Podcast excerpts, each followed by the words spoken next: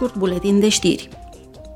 Comisia pentru Afaceri Externe a adoptat astăzi două rezoluții care evaluează progresele înregistrate de Macedonia de Nord și Albania în procesul de aderare la Uniunea Europeană. Eurodeputații vor solicita guvernului macedonean să își intensifice eforturile de îmbunătățire a guvernanței și a accesului la justiție. La rândul ei, Albania va trebui să dea dovadă de îmbunătățiri constante în garantarea statului de drept și a drepturilor fundamentale. Comisia pentru Mediu își votează astăzi poziția referitoare la revizuirea normelor Uniunii privind emisiile industriale. Revizuirea urmărește să stimuleze tranziția ecologică a industriilor mari, cu beneficii semnificative pentru sănătate și mediu. Obiectivul pe termen lung este să se ajungă la poluare zero, precum și la o adevărată economie circulară.